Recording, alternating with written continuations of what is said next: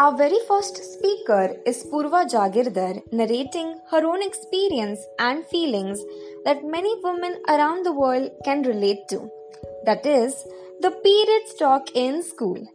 Periods are a normal phenomenon and nothing to hide about. But sadly, we have superstitions and taboos attached to it. The name of her submission is Angels Marked Red. Let's hear what Purva has to say.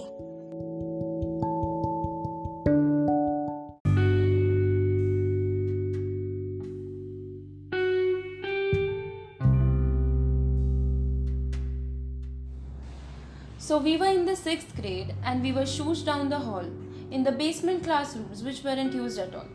All the boys were curious because they weren't invited. Instead, there were giggling girls who seemed to be excited. When we all were squeezed in a small classroom and the doors were closed, everyone became silent and the secrets were exposed. The young lady wearing a white t-shirt scripted with whisper talked for an hour about reaching womanhood and menstruation. Everyone walked out of the classroom, their faces itched with silent exclamation.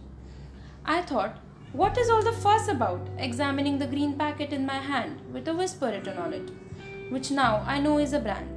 Our class teacher stood in front of us and said, "Hide all the packets which are distributed and put it in your bags immediately."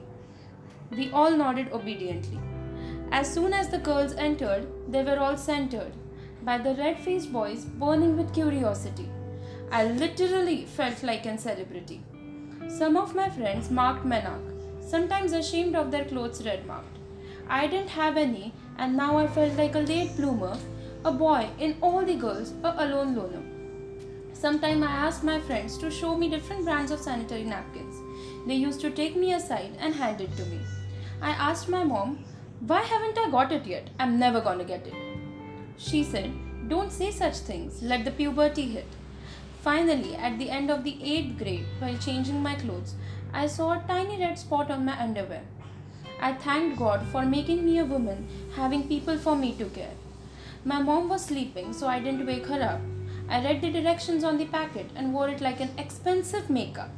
I told my friends the next day and they exclaimed in surprise, "You didn't get any cramps? Didn't you get any stomachache?"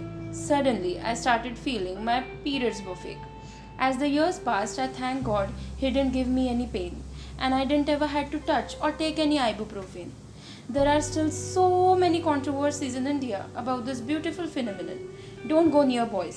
Don't shout during cramps. Someone will hear your cries. Wrap it neatly and hide and dispose it off, alright? Don't go near Almighty. Don't make eye contact with the boys. And etc. etc. etc. Don't listen, girls. It's a sign that you are a woman. The painful cramps make you stronger than any other human. Someone may be asymptomatic. It tells you that you are fit and fine. Keep your shoulders upright and let all your flaws fade. Because we are the fairies in this insane world. We are the angels marked red.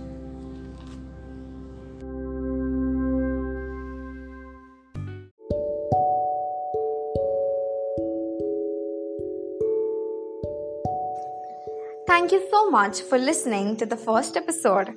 Stay tuned for the second one. अच्छा, तो अब हम चलते हैं और आप इजहार करते रहिए।